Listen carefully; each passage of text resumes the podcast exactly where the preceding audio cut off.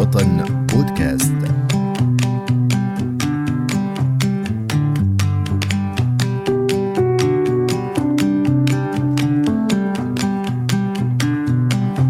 تعرف بصحافة المواطن والصحافة العامة أو التشاركية أو الديمقراطية أو صحافة الشارع صحافة شعبية إنها الصحافة المدنية. فما هي؟ وما الدور الذي تلعبه؟ بودكاست وطن إعداد وتقديم فاتح حبابة.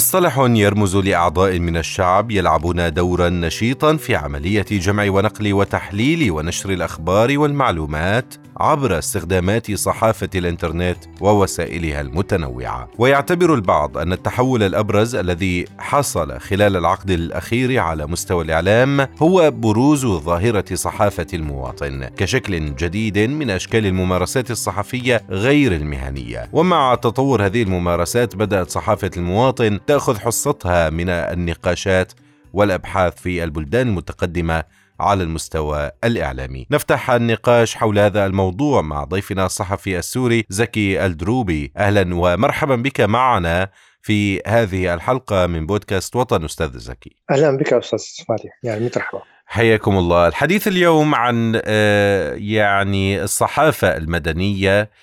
كثيرا ما تحدثنا عن المجتمع المدني. ماذا عن الصحافة المدنية؟ ماذا تعني في بادئ الأمر؟ أهلا فيك أستاذ فاتح ويسعدني إنه آه، نتحاور نحن وياك حول هذا الموضوع المهم وتحياتي للجمهور اللي عم يسمعنا. هلا الصحافة المدنية أو صحافة المواطن هي بالأساس ظهرت ببدايات يعني تقريبا بمنتصف العقد الأخير من القرن العشرين بالولايات المتحدة الأمريكية.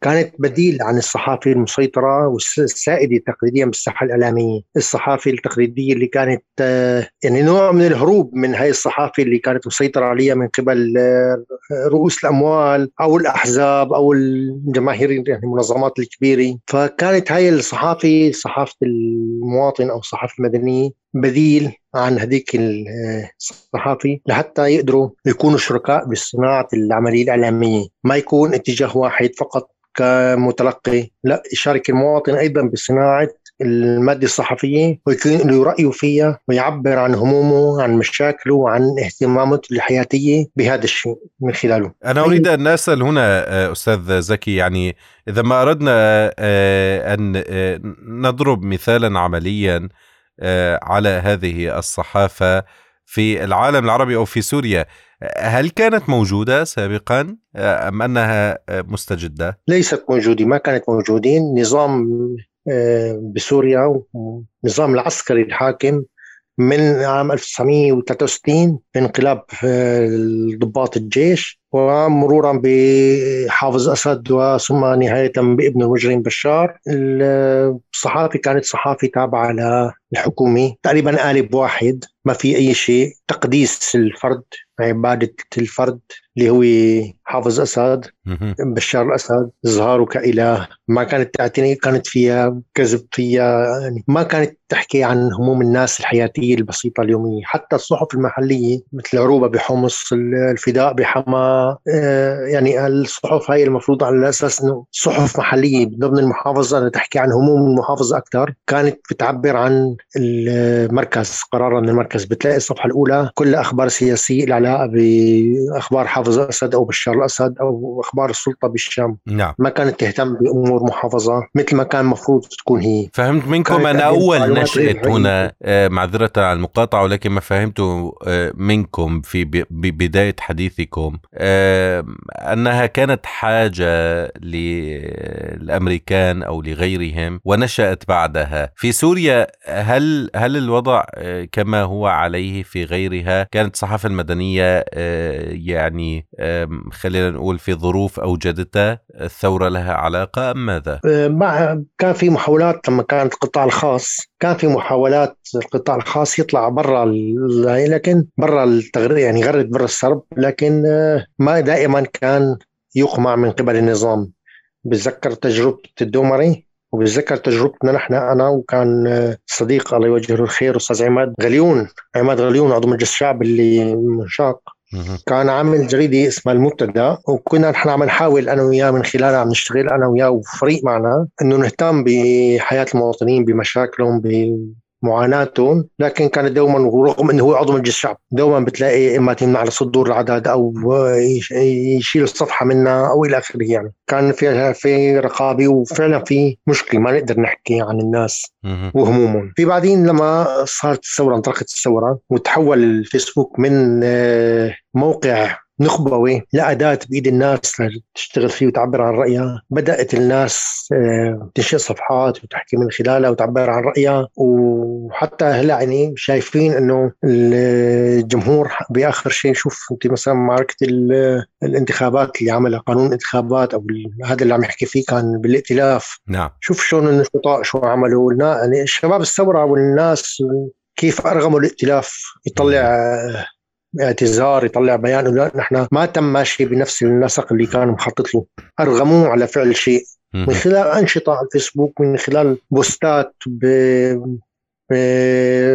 بتويتر بفيسبوك ب في واتس بكل هاي وسائل التواصل الاجتماعي شكلت ضغط عليه لدرجه إنه قدر يرجع يتراجع عن القرار تبعه. نعم هنا جانب الحرية كان آه، أو لا زال ربما متاح بشكل أو بآخر في هذا الجانب موجود أكبر بكثير من الجانب يعني رغم النصرة وإجرام النصرة ورغم الفصائل الموجودة بالشمال بريف حلب وعفرين لكن الصوت العالي ضل موجود والانتقاد ضل موجود والحريه الموجودة ما قدروا يخمدوها ما النصرة ولا غير النصرة. بالمقابل شوف عند نظام الأسد مذيعة من اهم المذيعين المقربين من النظام مجرد انتقدت هذا الجرف حبسها انتقدت حالة معيشية فقط على صفحة على الفيسبوك نعم. حبسها طيب آه، هنا إلى أي مدى آه، أشرت إلى نقطة مهمة الصحافة المدنية تشكل ضغط على الأنظمة أو ربما تصلح آه، بعض الكيانات أو آه، النقد الذي تقوم به يؤدي إلى أخذ قرارات. يعني تصبح صانعة قرارات في نهاية المطاف. نعم طبيعي. الشعب وقت اللي بيحكي رأيه بكون في حمله كبيره يعني دائما دائما نحن عم نشوف للأسف إنه الجمهور عم يسبق السياسيين في نضج وفي حركة أكبر من السياسيين.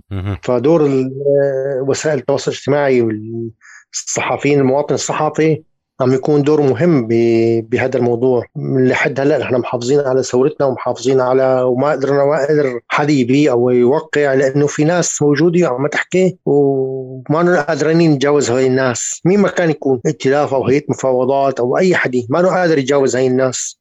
في المستقبل هنا لو تساءلنا عن آه، خلينا نقول آه، يعني محددات الصحافة آه، المدنية ونقطة الحرية فيها إلى أي مدى يجب أن يكون آه، في سوريا في قادم الأيام؟ هلا في في موضوع العلاقة بالمهنية العلاقة بالأخلاقيات العمل الشتائم الكلام البذيء الاتهامات غير دقيقة هاي يعني خلينا نفرق كمان بين الصحافة التقليدية الصحفي اللي مشتغل صحفي اللي دارس اللي عم مهنته المهنة هي وبين المواطن اللي عم يعبر عن رأيه من خلال صفحة فيسبوك أو من خلال مدونة هو بيكتبها مدونة سواء مدونة هو مشتري الدومين تبعه وعامل موقع خاص فيه أو مدونة على جوجل. لازم تكون حرية كثير حاول نكون واسعة. قد ما نقدر نحاول تكون واسعة باستثناء بعض الأمور البسيطة اللي ممكن تعمل مشكلة. إيه، شتم الأديان. في فرق بين شتم الأديان وبين يعني نحن مثلا وقت اللي ناس هاجمت هاي الجريدة الفرنسية اللي نشرت كثير عن الرسول صلى الله عليه وسلم. أنا واحد من الناس اللي بدايات انجرحت بمشاعر الدينية لكن كان قبل النشرة نشرت عن عيسى ونشرت عن العذراء ونشرت عن ستنا مريم نشرت وحكت عنهم نحن ما وصلنا إلا عن الرسول لأسباب سياسية. جميل. بعض صارت مشكلة. هذا هاي نحاول نتجنب يعني. هاي هذه هاي القصص بنحاول نتجنبها لحتى ما تعمل مشكلة وتعمل ردود فعل غير محسوبة. بالإضافة طبعا لموضوع اللي له علاقة بالشخص شتم أو اتهام شخص إنه فاسد أو حرامي أو مثلا كثير على الفيسبوك وهي الصغير الاساسي حراميه طيب أعطيني دليل. إيه هي قالت أنا صرحت إنه هي أقل وحدة إسرائيل. لك يا عيني هذا الحكي نشرته جريدة الأخبار اللبنانية لصاحبها حزب الله. وأنتم نسخ لصق عم تنشروا من دون ما تعرفوا شو عم تنشروا معقولة أنت؟ بواجههم بالحق أعطيني دليل. أنت وين وين حكيت الحكي؟ ولكن ربما توصف صحافة المواطن بأنها يعني غير مهنية بشكل أو بآخر. كما يقول العديد من المتابعين لهذا الموضوع. أوكي بدها وقت. أنا لما بدي قيدها حتى بالأيام ننتقل للاستبداد. ولكن ولكن بدون تقييد يعني آه، ربما نشهد فوضى آه، معلوماتيه ما في يعني أنا عم بحكي عن قيم بسيطة واضحة جدا جدا جدا لا يمكن تفسيرها بطريقة ثانية يعني لو واحد كان عم يحكي برأيي في فرق بين انه أنا مثلا نشر كاريكاتير عم تمسخر فيها عن النبي وبين آه واحد عم يدرس دراسة تحليليه عم يعطي رأي الديني أو رأي بأي شيء رأيه الخاص يا أخي. فلما بتحول لسيف بدي أقص راسه لهذا بدي أعطي رأي ننتقل للاستبداد. نعم. لذلك لازم تكون المعايير واضحة جدا ودقيقة جدا وبالحد الأدنى طيب. لحتى ما ننتقل لاستبداد أستاذ زكي هنا آه، لو تساءلنا يعني عن الفرق بين المواطن الصحفي والصحفي المحترف بناء على ما تتفضل آه، آه، يعني بذكره ربما ينتقل الصحفي المواطن إلى صحفي محترف وبالتالي لابد في نهاية المطاف أن يخضع ل يعني تقنين خلينا نقول أو يعني ينضوي ضمن مؤسسة تجبر آه، تجبره على آه، آه، ضبط مصطلحاته بشكل أو بآخر. طبيعي طبيعي. عم يشتغل ضمن مؤسسه بده يراعي سياسات هي المؤسسة، كل مؤسسة إلى مرجعيتها الفكرية، إلى مرجعيتها الإيديولوجية، فهو بده يشتغل ضمن هالإطار هذا، الجريدة الفلانية صاحبها فلان، الموقع الفلاني صاحبه فلان، سواء رجل أعمال أو حزب أو تجمع أو أي شيء، من الطبيعي إنه في سياسي لهي الوسيلة الإعلامية. واللي بده يشتغل فيها بده يراعي هاي السياسة. هلأ عادة بتكون سياسات عامة ما كثير محددة حسب متابعتي أنا. لكن أحيانا بعض الأشخاص رجال أعمال من دون ما أذكر اسماء يعني. نعم. ممكن ينزعج إذا حد من الصحفيين اللي عم يشتغلوا عنده حط لايك لبوست لشخص ثاني هو عم يهاجمه أو شخص يعني أو حكى رأي هو حط له لايك وما عجبه هذا الشخص. ففي ممكن يفصلوا هذا الصحفي. وحدثت قبل هلا مشاركة المواطنين ف... هنا في التغطية الإعلامية للحياة السياسية والاجتماعية آه ربما آه تكون كذلك الأمر تحتاج إلى آه، ليس ضبط إنما آه، توعية معينة. هل من الممكن أن يتحول المواطن الصحفي إلى موا... إلى صحفي محترف؟ وكيف يمكن أن آه، يصبح ذلك يصبح بذلك محترف بخضوعه لدورات بتعلمه؟ لكم كذلك الأمر تجربة في هذا الإطار. لو نتحدث عن هذه النقطة تحديدا. هلا ما كل المواطن الصحفي ممكن يصير صحفي محترف يشتغل بوسيله اعلاميه المواطن الصحفي هو الشخص عم يعبر عن وجهة نظره. تجاه حدث ما تجاه قضية ما بكتب على شكل مقالي بكتب على شكل تدويني على صفحة فيسبوك هيك لكن بناء على النظريه التي تقول إنه كل مواطن صحفي. بناء على رأيه هو كشخص كمواطن. هو مواطن سوري له من حقه يحكي رأيه بأي شيء. هو بيعتبر نفسه هو عنده مهنة وعنده شغل وعنده حياته. وبوقت فراغه ممكن يشتغل هذا الشيء. أما الصحفي فهو كل وقته عم يشتغل بهاي المجال. كل وقته بده يتابع الأخبار بده يتابع التحليل عم يشتغل مثلا بمجال السياسي نعم. بده يشتغل بمجال الفني. تعرف أنت في صحفي مختص. مه. هذا الصحفي أوكي شاطر هو بيشتغل ممكن يشتغل بأي مجال لكن الإبداع بيكون إنه آه يتخصص بهذا المجال. يعني الصحفي الخبر التقرير التحقيق الصحفي إلى آخره الحديث الصحفي معروفه لكن الكتابه عن موضوع معين بده يكون متخصص بهذا الموضوع بده يكون متابع بده يعرفه بده. نعم. فهذا الحدي هذا الشيء صعب على المواطن الصحفي يعرفه. ما عنده وقت ليتابع كل هاي الأمور. يعني أنا بدي أكتب نقد سينمائي مثلا. فعم بحضر فيلم أنا بدي أكون عرفان هذا المخرج وتاريخه. من خلال مهنتي أنا؟ أنا مختص بهذا الشيء. وكل وقتي مخصص لمتابعة أخبار هذا المجال واشوش جديد فيه والكتابات والمقالات النقدية وإلى آخره يعني الجوائز اللي أخذها هذا المخرج أو هذا الفيلم. نعم. هيك طيب آه، أريد أن أختم معكم هنا بتساؤل آه، أو بقول بوصف أحد المؤرخين آه، الصحافة هذه بأنها أفضل حركة اجتماعية منظمة داخل الجسم الصحفي في تاريخ آه، أمريكا وذلك عام 1999 يعني آه، هنا آه، أريد أن أسأل سؤال مناقض لهذا التصريح أو لهذا الوصف. في خطورة يعني بشكل أو بآخر تواجهها يعني يواجهها السوريون أو غير السوريين خاصة مع انتشار وسائل التواصل الاجتماعي وهي التي آه، تصب في نظرية السيولة المعرفية. آه، التي تشكل خطرا اليوم على واقع المعرفة لدى الكثير من المتابعين وتجري عليها الآن العديد من الدراسات في أوروبا وغيرها. هذه النظرية تقول أنه لا يوجد مرجعية لا يوجد قيادة لا يوجد كذلك الأمر.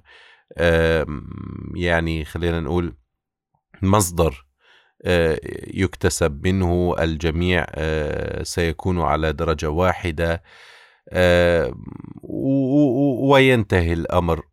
هذا أثره ربما يكون على المستقبل سلبي بشكل أو بآخر. لأنه فقدان المرجعية في هذا الإطار يعني فقدان الصحفي المحترف الكل تقريبا سواسية سيكونون يعني يجعل هناك فوضى بشكل أو بآخر.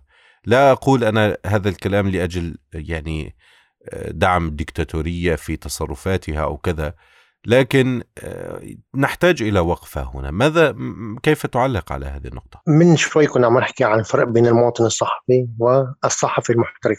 وقلت إنه الصحفي المحترف اللي هو مختص بتابع وقته كلياته كل وقته مخصص لهي المهنة ما عنده شيء ثاني لذلك عم يكتب عم يكتب بشيء آه عم ينجح فيه. يعني عم يكتب بشيء هو مطلع عليه. آه أوكي. المواطن الصحفي ما صحفي بالمعنى المعروف. ممكن يوصف بأنه ناشط وكان لهم الأثر الكبير في ثورات الربيع العربي. هو عم يعبي شخص عم يعبر عن رأيه وهذا حرية الراي متاحة. نعم. يحكي رأيه سلبا رايه ايجابا. بغض النظر عن ما بده التبرير. أخي أنا ما عاجبني فلان فلاني بهالموقع السلطة. بغض النظر عن السبب. ما هيك ما ما جاء على بالي ما حبيته. المحبه من الله. هذا رايي أما يقول فلان حرامي سرق 20 مليون دولار. لا هلا هون هذا إذا فلان هذا الشخص اللي اتهمه إنه آه، حد اتهمني. برفع دعوة أنا عليه وبقول هذا اتهمني إنه أنا عندي 20 مليون دولار وصار يقول جيب الإثبات فالناس آه، بتعظوا ما ممكن يغلطوا هي غلطة. خصوصا مع نشر الوعي مع نعم. آه إنه لازم ننشر الوعي نحن كصحفيين كمثقفين كناس ممكن عم نشتغل بالسياسي ناس بالمجتمع المدني وجهاء المهم ننشر وعي نوضح مثل ما كنت عم بحكي تو مثال إنه طب أخي اعطينا الدليل. نعم. أنا بعرف إنه هاي جريدة وتبعت صح حزب الله هي اللي نشرت الخبر. صحيح. وتم تداوله ونسخ ونسخ من دون تأكيد. وسبب مشاعرنا الناتجه عن إحباط من عملهم لهدول السياسيين. بدانا نصدق أي رواية لأن نتيجة نحن محبطين من من عملهم.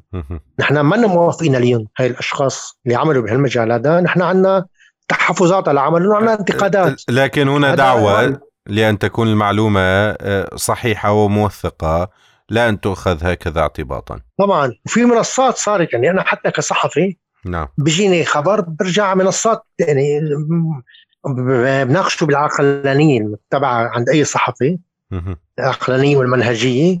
وبعدين برجع لمنصات تأكد وغيرها نرجع نتاكد منها. نعم. نتأكد هذا الخبر صحيح ولا صحيح؟ قبل ما نتبناه وقبل ما ننشره. صحيح. موضوع كثير دقيق بين السرعة وبين الدقة. يعني في شعرة صغيرة هيك بسيطة ما حدا بيحسها إلا الناس اللي عم تشتغل يعني صحفي المحترف اللي عم يشتغل بهذا المجال. نعم. هسا أتمنى إنه الشباب الابضايات اللي موجودين النشطاء نتيجه الظروف. أنا كصحفي نتيجه الظروف طلعت غصب عني من سوريا. ما ما طلعت سياحة أنا. ما طلعت مبسوط. طلعت غصب عني.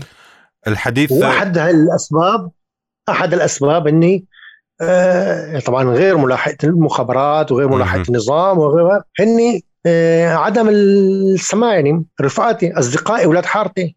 نعم. ما يعني وصلت لمرحلة ممكن يشتبهوا بأي حد يعني واحد من أولاد الحارة ذبحوه قال والله هذا مخبر.